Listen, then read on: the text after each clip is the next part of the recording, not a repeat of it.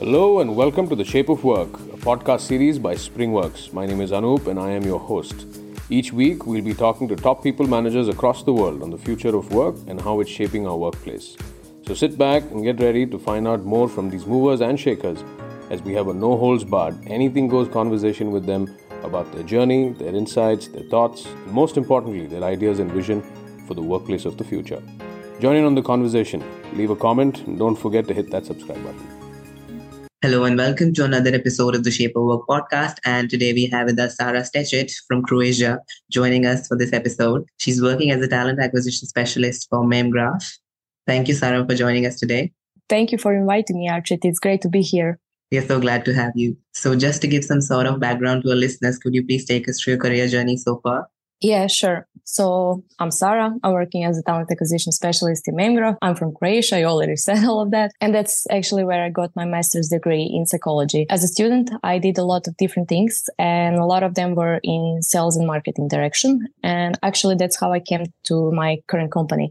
I started as marketing assistant at MemGraph and that was very interesting uh, something new, something very technical. So it was challenging to learn all about it. I really liked it. And then as it goes in startup, you're never working only on one thing. I slowly made a transition to do more of uh, HR assignments. And when the company raised our seed round, we needed to start hiring more frequently. And that's when I jumped to focus more on recruiting. I've been here for a couple of years and it's been amazing experience to build something from ground up. So right now I focus on recruiting, hiring, employer branding, operations, everything needed on the people side. Awesome. So do you like this transition from working as a marketing in the marketing team and now suddenly coming on to all the HR based operations? Uh, yeah, definitely. Uh, marketing was actually a student uh, job. I wanted to try something new, something else. And uh, it, as I mentioned, it was interesting, but uh, overall, my passion is in the HR and recruiting direction. Amazing. So you mentioned about your, the organization that you're working with, which is MemGraph. Could you please tell our listeners something about it? What does the organization do? Uh, sure.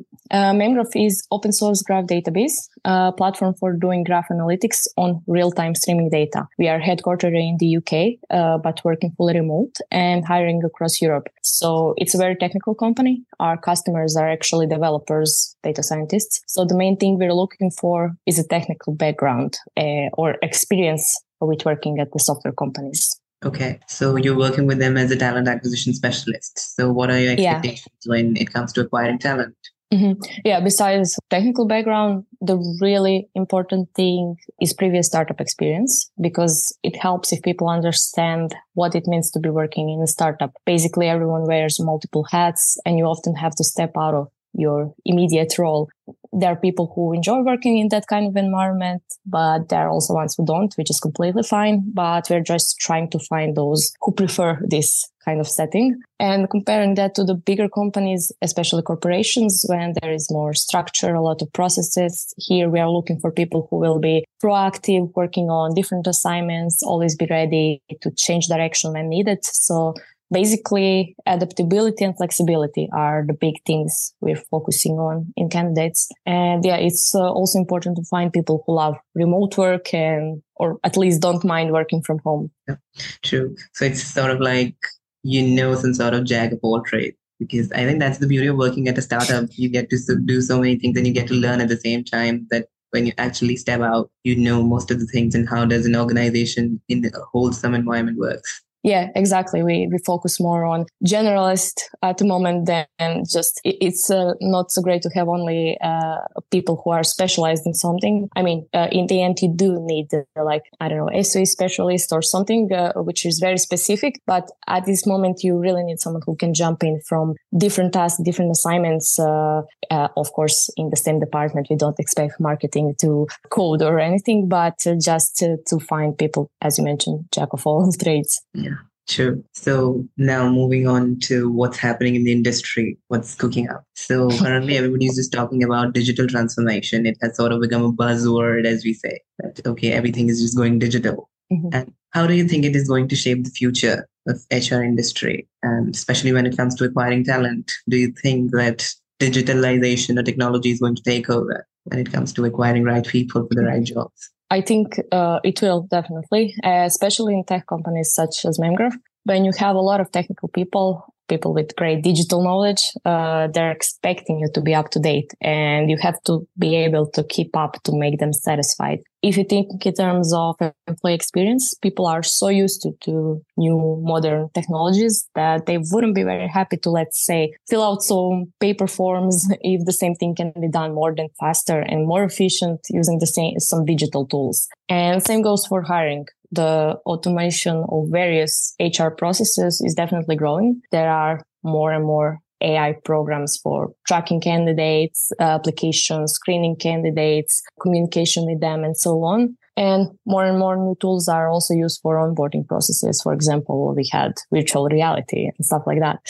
I think HR processes within IT companies are definitely being digitalized, not only because of the employees or candidates, but also because it can make our life easier, save us a lot of time and effort, which can be put to a better use, direct to something more meaningful and probably more interesting. For example, one of the buzz- buzzwords is definitely ChatGPT, main topic yeah. everywhere in all of the industries across the world at the moment. So yeah, I think we shouldn't run away from it uh, and just pretend it doesn't exist. There were already some research I read somewhere uh, that a lot of candidates actually use ChatGPT for writing CVs and cover letters, and that it actually got them better response rates from companies. But still, there were some situations where they were disqualified because of the using AI, using the technology. And I don't think that's the right direction. We should accept it and probably think of better, more convenient ways uh, for people to present themselves for open job opportunities. Uh, same as a lot of recruiters and HR people agree that cover letters are outdated. Of course, in some cases, you can still use them to your advantage, but overall, we shouldn't be mad at candidates for using AI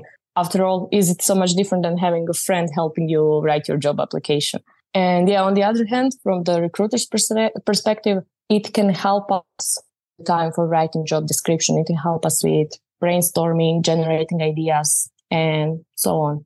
And regarding technology, one other thing is that hiring and HR is becoming more data oriented. A lot of strategies are data driven, which wasn't always the case, but it's great because the use of metrics and analytics can in your work helps you eliminate all the speculations and biases. That's also where different tools, different softwares can be of huge help. True. And here I'm just going to deviate a little bit and because you said that, you know, a lot of recruiters now feel that cover letters are outdated. What's your take on it considering you're an international organization and you've been hiring across the globe, been in many parts of Europe as well. So what is your take on it? Yeah, that's a good question. Actually, on our application, we always leave the place for uh, candidates to write a CV letter if they want it. Usually, when you have, let's say, straight career path, so if you're software engineer, then applying for a software engineer position, I don't really think that it's necessary to write a cover letter. It's quite self-explanatory, but I think it can really help you where you get, let's say, not so, such a straightforward application. So you were working in marketing and now applying at sales. Uh, this is your chance to explain why. Uh, maybe you've done some, uh, there oftentimes when people, uh, you talk to people on the introductory call and you learn about their side projects or something amazing they've done and you've never seen that in the CV. I'm not sure why. Uh, people maybe don't think it's relevant. Uh, they forget to write it or something. So this is your opportunity to let recruiters know what is your actual motivation. It doesn't have to be formal. You don't have to copy paste all the template as before. Just write it as you would say it in uh, in the first call in intro uh, call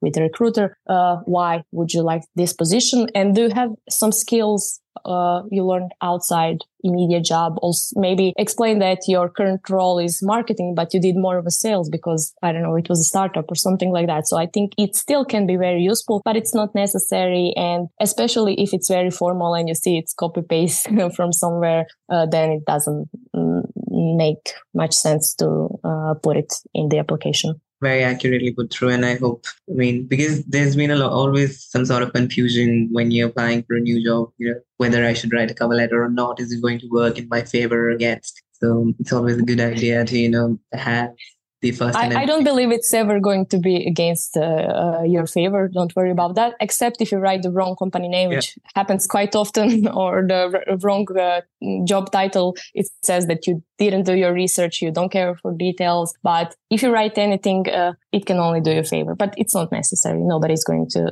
probably a lot of people will not uh, take it on you because you didn't write the one. True. So since you've been working with Memgraph for more than three years now and the capacity of a talent acquisition specialist and you know the nuances of it. So what is your take on building soft skills and, you know, leadership abilities to nurture tomorrow's talent? I mean, if you mm-hmm. look within your organization or otherwise. Mm-hmm. We're actually working with a lot of students. Uh, we have internship program and we're trying to make it as hands-on as we can so they can experience and learn things that they don't have the opportunity to see on the university. And during the program, they have ownership of one project. And the idea is to have something comprehensive in the end so they can use it for their portfolios, GitHubs, whatever. And on the other hand, they're also coming in contact with, let's say, business world, uh, learning to manage their time, calendars, and uh, similar. And that's a quite interesting thing. And we're also trying to have them build their soft skills as well. So students mostly don't like it, but after finishing this whole project, they have to write a blog post about it and, uh,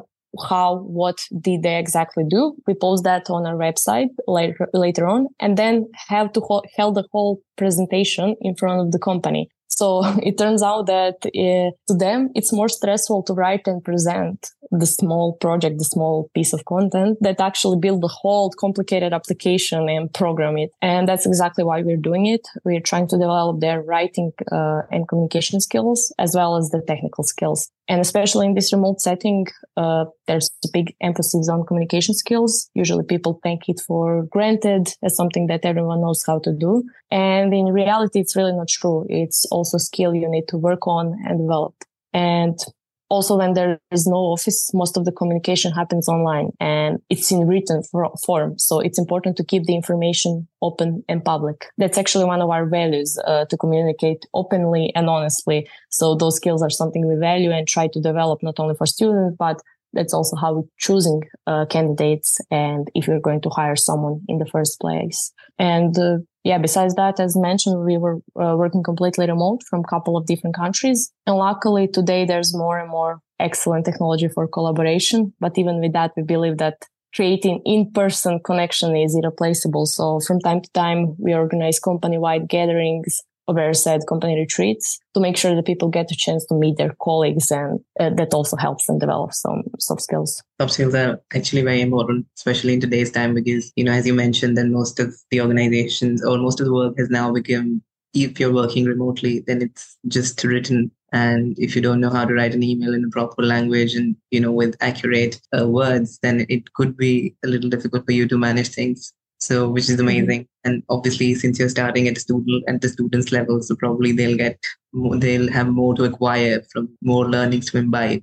So as we also say that employees are the best you know resource of an organization but at the same time they also happen to be the toughest critic in an organization and since you're working in the hr department it's a startup so do you have like a sort of feedback mechanism in place where you know your employees can highlight they have any sort of issues and also at the same time all the good things should also be highlighted as we say mm-hmm. yeah we're trying our best to nurture the company and the culture of giving and receiving proper feedback. I think that's something equally important for bigger corporations as well as for startups. Uh, in startups, it can be easier because there are less people and communication path is shorter, but this doesn't mean that it's something that comes naturally to people without proper framework. Uh, so like most companies, we have uh, 360 performance reviews. We started that very early couple of years ago when everybody in companies participating. So even the founders are being evaluated and given feedback. And that's one of the most elaborate ways where we collect feedback or better yet force people to give feedback to everyone, even themselves. And the other thing we have in place is software for employee engagement. It's called Lattice. It's also a good example of where technology helps in everyday life of the company. And as a part of this tool, uh, there is a dedicated place for people to give feedback to anyone in the company. And the good thing is that you can keep that feedback private. So only for a person you're giving feedback to make it visible only for the manager of that person, or you can make it public. And our employees use it quite often, mostly for praises and shoutouts. Uh, it's also connected to Slack, so there's notification for everyone to see, uh, and it's kind of fun when you get a good feedback, positive praise, and everyone sees it. And to make it easier and more direct, the feedback can be connected to specific uh, company values. So I think it's easier to give someone feedback if you have a starting point. It's always easier to give feedback about something positive, but uh, even though it's easier, people still often forget or just don't do it. So tools like this one make it more easier and more approachable to employees to give feedback. And regarding the other part of the question, yeah, I, I, think companies should be consistent and create culture of feedback with top-down approach. So starting with managers, team leaders, uh, setting example, and with educating everyone about best practices to give uh, and receive feedback. We had workshops at our last company retreat to help people with the first steps and make sure everyone had the place to practice the best ways to do it. And uh, yeah, startups can easily gather everyone in the company in the same room. So really, they should make sure uh, they organize something similar to get things going. And then later on, find the best ways to work uh, for their own company to keep people engaged and wanting to share their views and opinions. Awesome. So, you know, as we move towards the end of this podcast, my last question would be a sort of generic question since you've been working in this industry and obviously. So, how do you see the future of HR unfolding? You know, when you see it from an from a TA specialist point of view, how can we manage to create a pipeline of talented employees? You know, in a sort of situation where their expectations are also being met, where employees are being valued and they have a sense of belongingness to the organization. Mm-hmm. Uh, yeah, I think we mostly talked about how the future is digital. Obviously, uh, technology, we need to adapt to it and learn how to use everything we have at our hands to our advantage. And from my perspective, I also think that remote work is here to stay. We've seen a lot of companies going back to the office, but from talking to candidates, I see that's not something people are happy about. There should be some balance and ultimately people should be the ones deciding where they want to work from. On the other thing, I really like that uh, we started talking about mental health more freely and more openly. And I believe it's just the beginning.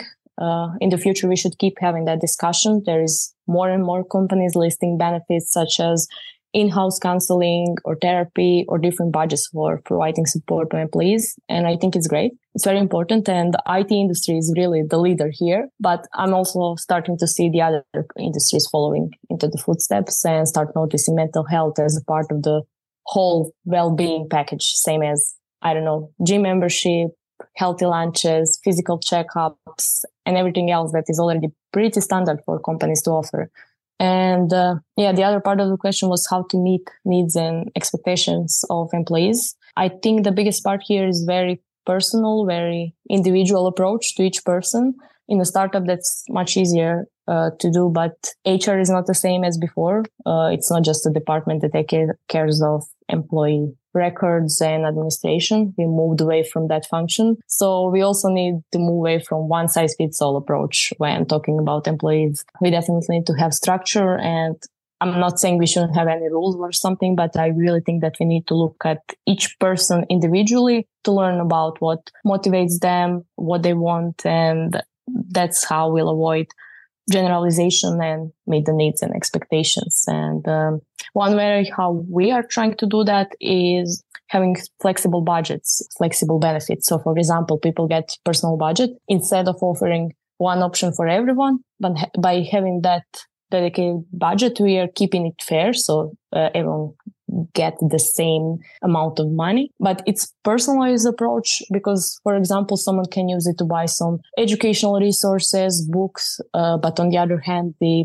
other person can use it to buy subscription to meditation app, su- subscription to their favorite newsletter, or something like that. Uh, sometimes it's, it's hard to manage it, but it really does make a difference and helps to create a better overall work experience. Awesome. Thank you, Sara, for sure for sharing your amazing point of view. I'm sure our listeners would agree that, you know, everything that you said makes so much sense. So thank you for joining us. Thank you. and I hope we cross our paths again very, very soon on more such episodes, on more such fun things. So thank you. Uh, thank you, Archit. It was great talking to you. Likewise. And thanks Bye. to our listeners for joining and tuning. Bye.